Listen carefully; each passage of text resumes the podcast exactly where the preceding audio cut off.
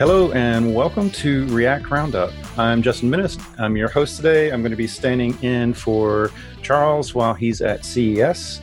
Our guest today is Chris Anderson. Chris, want to say hi? Hey everyone, thanks for having me. And today we're going to be talking about some pretty cool things uh, like Jamstacks and FaunaDB. So, Chris, do you want to go ahead and give us an intro? Sure. So I've been working in NoSQL databases for about a decade now. I was one of the co-founders of Couchbase, and now I'm working on FaunaDB, doing dev outreach and you know writing kind of code to connect with different ecosystems, whether that's serverless or the Jamstack or React Native, and it's a lot of fun to you know write those examples and and try out those uh, various platforms uh, along with FaunaDB. That's awesome. That's awesome. So, how did you get connected with Fauna? So, the founding team at Fauna are uh, core data engineers from Twitter who had uh, previously conquered the fail whale, and they decided they wanted to build the database they wish they had had when they were going through that process. So, they built what's I think maybe the first enterprise NoSQL. So it's got the functionality that you would expect from a relational database, but it's also got the scalability and flexibility of a NoSQL database. Oh, that's that's pretty interesting. Cool. So I want to talk about Jamstacks really quick. Uh, so Jamstacks tend to be a pretty uh, popular topic these days, uh, especially with services like Netlify and Now that make deployments easy, and things like um, Next.js, which make you know standing up a Jamstack pretty pretty simple. Um, so when you're when you're working with Jamstacks, kind of what's your preferred setup?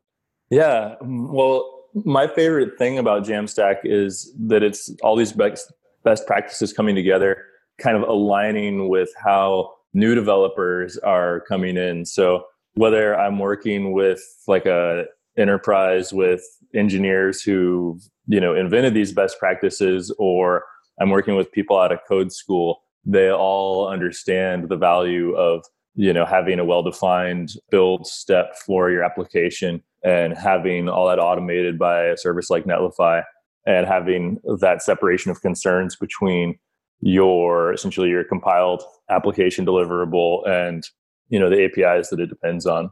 So i see jamstack as kind of coming up from both ends of the industry people who are creating their fun experimental project apps as well as folks who want to deploy you know worldwide high performance assets that talk to worldwide apis so it's pretty cool to see it coming from both ends of the spectrum personally, like my love for this stuff is in the README of the example apps. So we have a handful of examples that Fauna and Netlify have been working with together to integrate Netlify identity with FaunaDB and allow you to make you know serverless connections direct from the web browser to the database. And for today's show, I you know dug in yesterday a little bit to do some work and and see how easy it would be to connect to the same database from React Native. And it was so easy that, you know, I just I didn't even really need to have done the work. It's just a JavaScript module that you're able to import into your application and make queries to FaunaDB. That's really awesome. Um, it it kind of never ceases to amaze me how we can do these fairly complex things so simply. There's a lot of complexity under the hood, and you know it's it's kind of a common complaint in the JavaScript ecosystem about how like how much stuff there is. But that that example that you're saying is just like you know setting up some sort of like really uh, thin integration with React Native and like FaunaDB or something like that. Like it's a really hard thing to do if you're just having to do everything kind of by hand and out of the box or not out of the box. So it's it's really cool that it exists. Uh, so what was the package name that kind of plugged all that together? Oh, it's just the FaunaDB npm module. So, oh wow, oh, really, what I you know, it'd been a while. I did some React Native work way back when it was first launched, and then uh, this week I decided to you know refresh my experience in there and it's really matured a long way.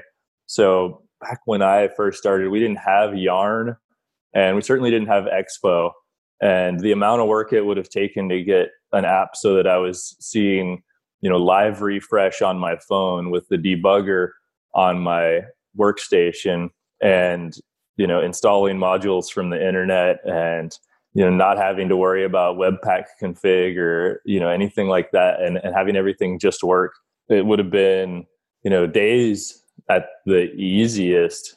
And it was just i spent maybe an hour tracking down you know one error message before i got everything up and running. Yeah react native has come a long way and expo in particular has made that a lot easier. We actually talked to one of the founders of expo not too long ago and that was a great episode. Gonna check it out Cool. So, so when you're setting up a Jamstack or you know something like let's just you linked one of the articles about like setting up a having a setup where you have your React app that's connected to Netlify functions that connects to Fauna. So kind of like walk us through like what that setup looks like and really just taking a step back like so let's say we have like a new React developer who's kind of coming out and getting involved and like learning and exploring some of these technologies like why would they want to use this sort of approach? Sure. So at its simplest the way to understand the jamstack is that netlify takes your git repo and automatically creates the build assets. So running npm build or if you have a tool chain in another language you can configure it to do that so you don't have to run any continuous um, build infrastructure. It's all managed for you. When new commits go online, Netlify builds and um, deploys them for you, and they can be deployed to preview branches as well as uh, to the main master branch. So your app is going to look very familiar if you've ever used like Create React app. That stack is just 100% what the Jamstack is built to deal with. And then once your app is running in the browser, it's going to be able to connect to serverless functions and directly to the database, depending on what you're doing. Serverless functions are like a JavaScript function that's registered with a cloud provider and called you know via an API gateway or triggered from events in the cloud.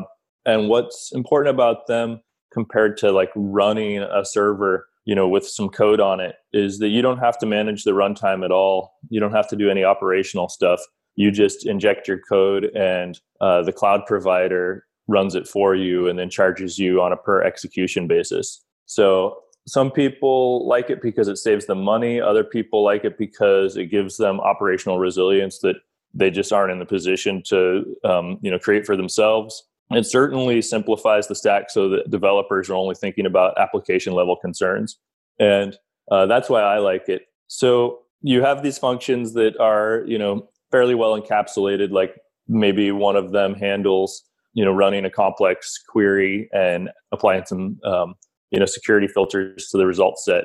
But the you don't want to run those functions all the time if you can help it because it's possible for users to hit cold functions where the cloud runtime hasn't you know hasn't actually warmed up that particular code path lately. And uh, it's also just an extra hop that could be unnecessary if your database has uh, the security model support it.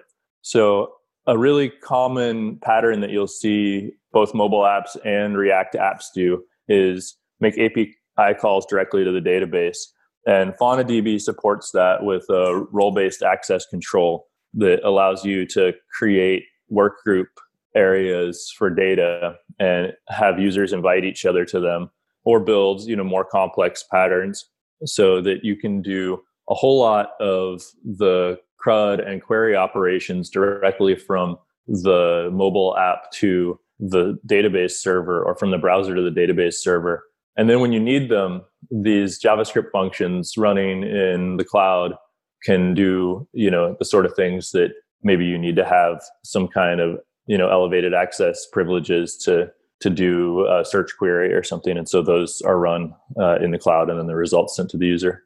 So that's really interesting. So in this case fauna would manage all the all the permissions for your application. And so the the lambda functions or the the functions that are kind of running on, on the cloud they don't actually have do they have a way to access the the permission system to say like i'm requesting that this update is made. Make it if you have permissions if not like fail or something? Is that yeah there's the key system is incredibly flexible. At your most basic you're going to issue a server key that can do you know anything to the database and you'll embed it in your cloud functions and then everything will talk through that and so that's going to be you know kind of the same model you'll be familiar with with other NoSQL databases.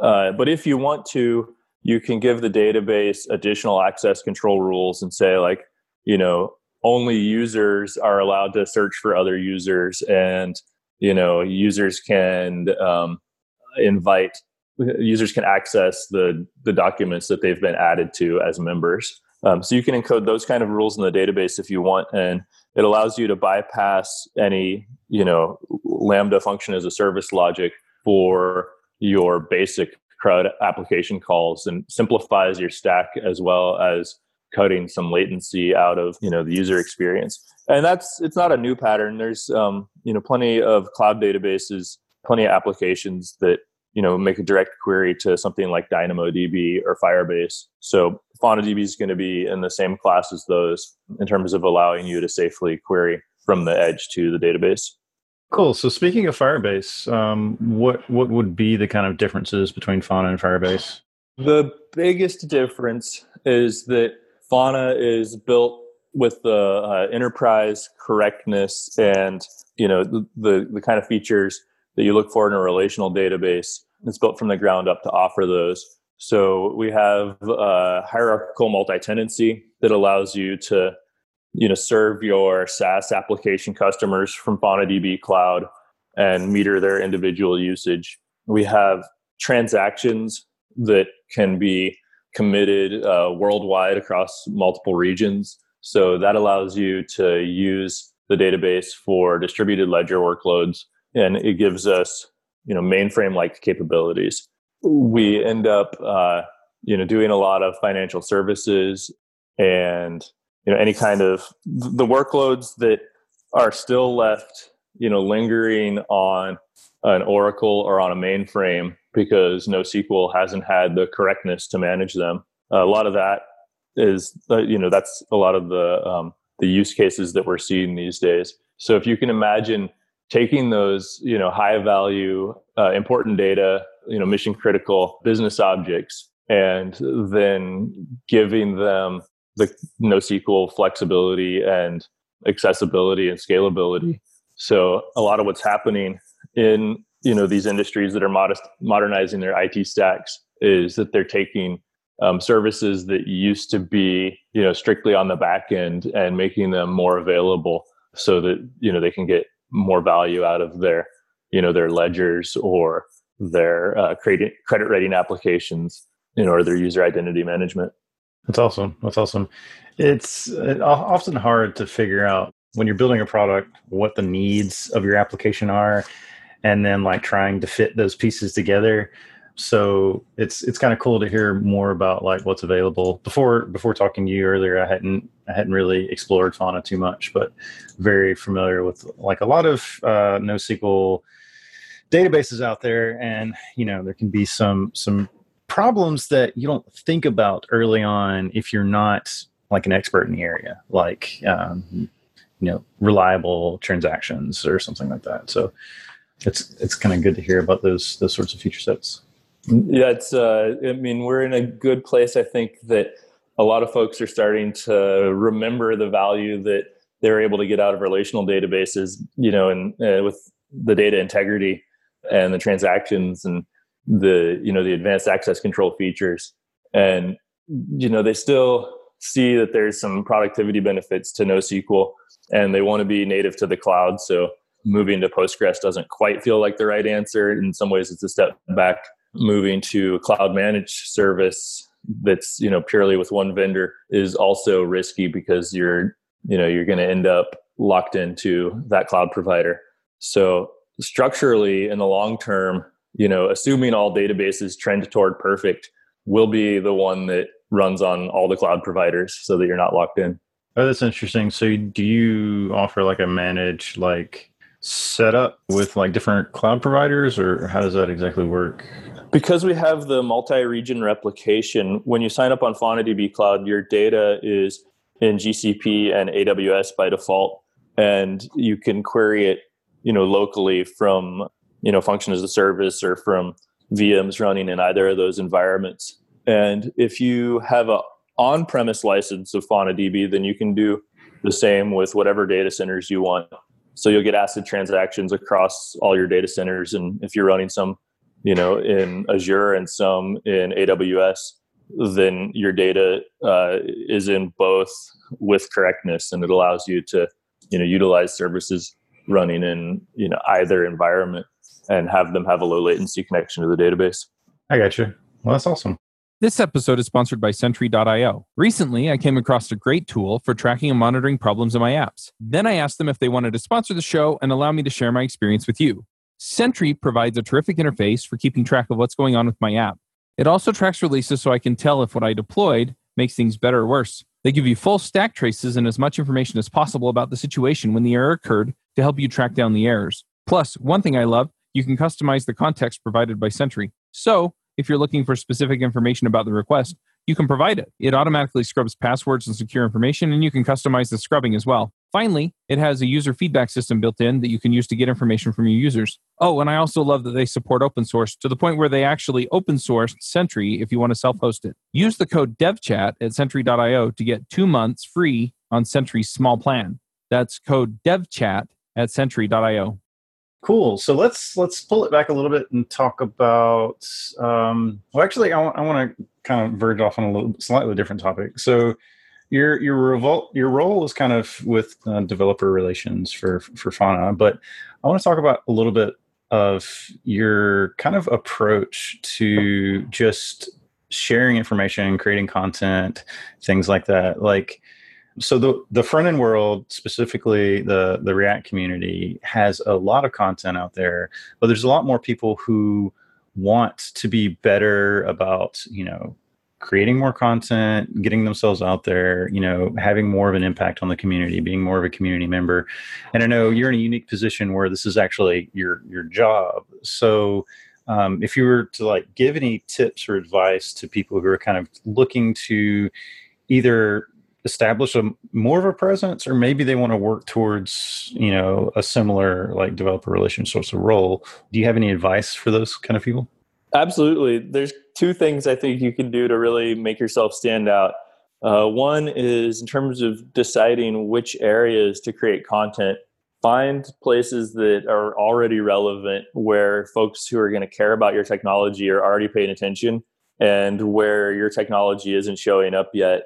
And it's not always going to be the same like industry trade press that you and your engineers are reading. It's going to be you know something adjacent. So if you are building a database product talk to mobile developers if you're building you know like a um, css library you might not want to only just talk to designers but also talk to the kind of developers who you know might benefit from if they're not going to have a designer in the first place, then they'd be better off with your library than nothing. Um, so you always kind of want to find where those adjacent communities are. And then what I do is I put myself, you know, I try to imagine if I'm brand new to this community, this technology, what's my learning path going to be? And I'm going to end up on some README of some project that's the right place to be for 80% of beginners and if I can figure out how to make my technology relevant at that step in that context, then I know that you know then it's a good fit for the community. And if I can actually do a pull request and show up there, then I know I'm going to get in front of the people who are learning that stack right then. So in terms of figuring out what to work on and where to show up, I feel like that's a pretty surefire process. And it doesn't have to just be limited to pull requests. You can also do that kind of investigation and realize that like now would be a good time to write some blog posts about your technology and GraphQL, or you know now would be a good time to write about your technology in Kubernetes. I got you. Cool.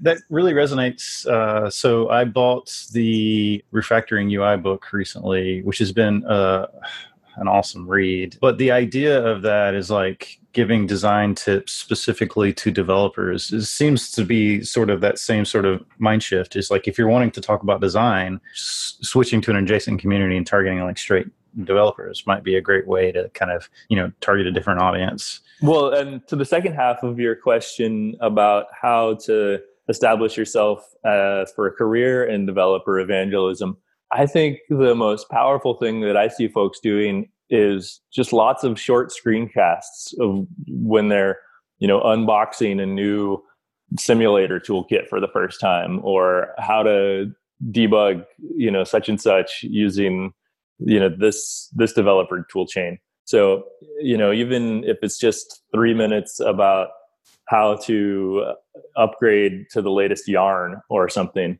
putting your personality out there you know on parts of the stack that are relevant is a great way to set up you know to like show um, some backstory and and get people excited about potentially hiring you for dev evangelism. Right right. So being that it's a new year and people are probably thinking about you know what what do i need to do? How do i need to manage my time? Where do i need to focus what are your techniques for giving yourself productive time versus like you know learning or consumption time? Is like do you have any like oh i write all my stuff in the mornings or you know some sort of like strategy like that? I try to reserve my like clear thinking time for when i'm writing code. And if the topic is right for a blog post or for a screencast then it'll kind of write itself. And maybe you know even if it's at the end of the day i'll kind of I'll, I'll manage to push out an 80% draft and then come look at it again with fresh eyes in the morning. But for me, I reserve my most productive time for exactly that, like learning a new stack, you know, trying to exercise my radar about where it makes sense to be involved and, and that sort of thing. Yeah, it's cool. One of the things that some of my coworkers encourage is kind of um, to go through the process of like when you're figuring out um, a hard challenge or something that you find interesting that you would like to write about. It's like while you're in that, to start like outlining something. And I've tried that a few times, and it's been it's been pretty successful for me so far. Uh, granted, I can see where it might like break some people's flow, but that to me is like as I'm going through the thing or right after I finish, like going ahead and getting some of this really fresh thoughts, the like really insightful things down. And hopefully some of those things are the things that really pop out to people. It's like, oh, that was like super interesting. I feel like a lot of times when you're giving content or when you're writing content and preparing content, there's generally only like a few like major points that really pop out and stick with people um, especially if you're doing something like a, a talk or something. Um, That's true. The simpler, the better. Yeah, yeah, yeah, for sure. But I'm still kind of iterating on like, all right, how can I, how can I find what that sweet spot is? What is that like really simple distilled message that you know I can hmm. convey for this thing? And a lot of the time, it's going to be the simplest message is going to be a business value message, and you know, and sometimes like for instance i'm thinking of i did a blog post recently about uh, an application where they use the built-in history support in faunadb to add uh, a way for users to browse an event stream of what their employees were doing. And it's a ton of business value and almost no code. So uh, they you know they're sort of like well we're not really doing anything that exciting with fauna. And then as soon as i saw what they were doing the ratio of business value to code was was so great that you know you got to tell that story even if there's not much code to point at. Right yeah i think that's kind of the ideal scenario. Very little code lots of value. Good place to be for sure. I find that recently, as I, as I'm writing um, React applications specifically, I'm still kind of working through that sort of like. There's always this trade off between like business value, your developer experience, and the like overall like kind of complexity and scale of the application that you're building. and that is it's such a hard like balance um, because uh, things kind of tend to trend towards being more complex. And you have to really kind of understand the the domain that you're in. And as you like really get a better idea of what you're building then it's kind of easier to like pull back on the complexity a little bit. But it's it's a really hard hard balance. Um, like most of the things that we do are. Yeah adding features is the dangerous game. Yeah. I uh early in my career you know it was like oh yeah we can make it do this and do this and do this. And now i'm just like we could but are you sure? Yeah the similar one of course has been in the news a lot lately is when your open source project gets popular and then you move on from it. Yeah that's that's a challenge. It's really interesting that like a lot of people who well not everybody like created the open source project when it gets popular right? A lot of people like jump in on it afterwards. So i can think of like a few examples of like you know big open source things where like you know maybe they were kind of sizable when they um, got popular but like the main maintainer stepped back maybe for you know just because open source can be kind of exhausting sometimes. And then like somebody else comes in and ends up dealing with like you know a lot of that that emotional energy that goes into open source sometimes. Yeah. It's an exciting thing to have like this community that you can contribute to and like build new stuff but it's also uh, a little a little exhausting sometimes well that's why i'm excited about react native as somebody who writes these example applications yeah, I always enjoy taking a web application and like tearing all the web off of it and putting it in a mobile context because the stuff that you find that is still in common between the two of them lets you focus on you know your business rules and what the essence of the app really is. Yeah, that's awesome. Um, being that you go through that experience a lot, you definitely should write about those setups. Um, just like sometimes it's really easy for somebody who's new and getting started to get frustrated when they hit a wall and unfortunately those walls can come pretty early um, so with things like react native i haven't i haven't been through a whole lot of fresh setups recently but i know back you know a year ago year and a half ago when i was really kind of trying to to start diving into react native and playing with it more is like i hit some some walls in the setup like early on and those sorts of things can like really just uh, kind of zap the the energy out of somebody, especially if they're new and they're learning it for the first time. So like definitely raising up. It's like, hey, here's here's a good way to set this up, and if you have this problem, this is what you do. Um, yeah. Yeah, the way I see it when I'm talking to new developers is that, and it's not necessarily because eventually you get so good at it, but eventually the code isn't the hard part anymore.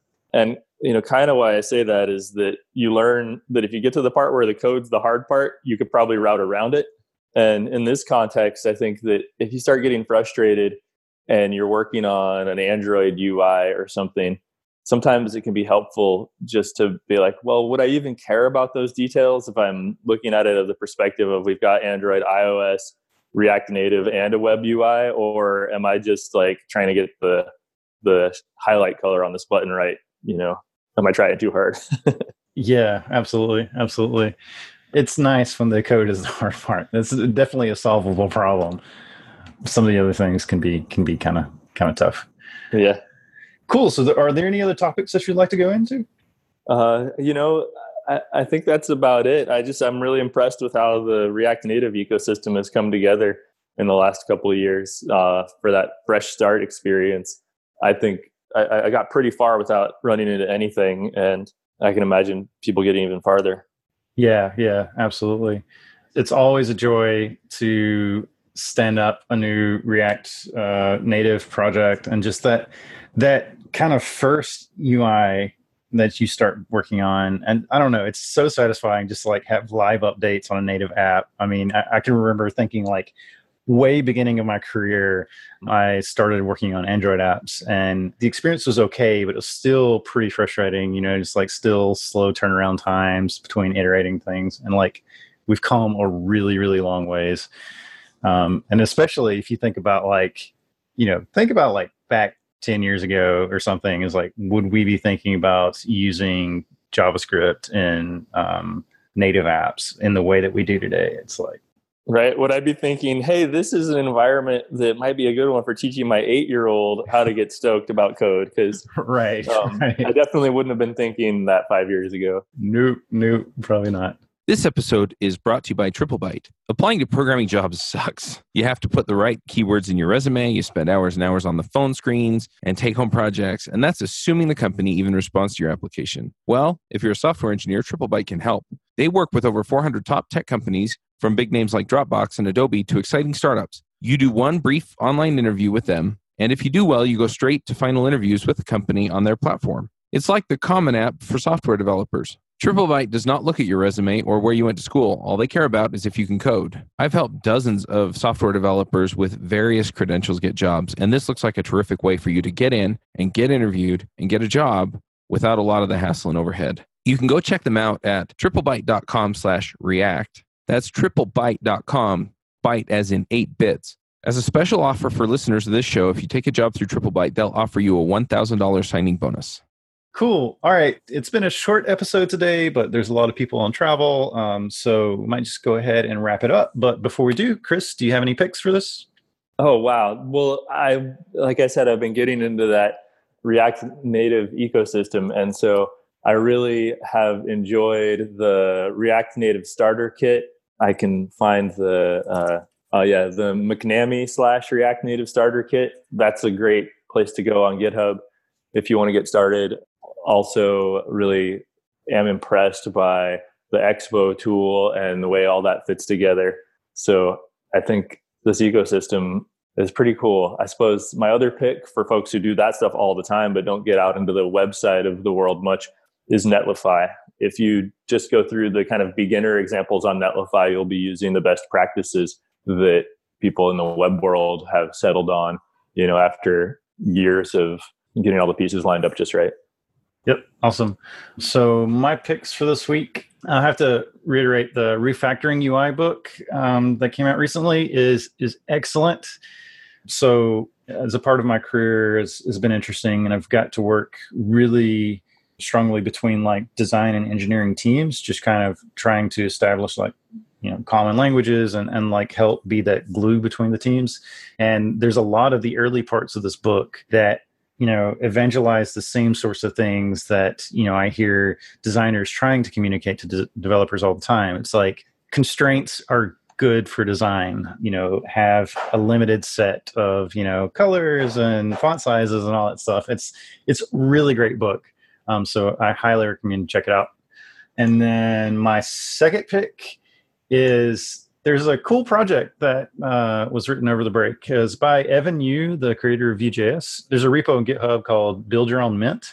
So he's using this service called Plaid, and it can scrape your uh, your banking records um, and pull that data out for you in an API that you can easily wire up to something. So he's wiring it up to a G Sheet so that he can make a an automatic budget it's kind of really cool, very relevant, being that you know we're in the new year, thinking about like, okay, how can I be better this year than I was last year? So finances is something that was already in my head, and then I came across this article. I was like, ah, that's that's really interesting.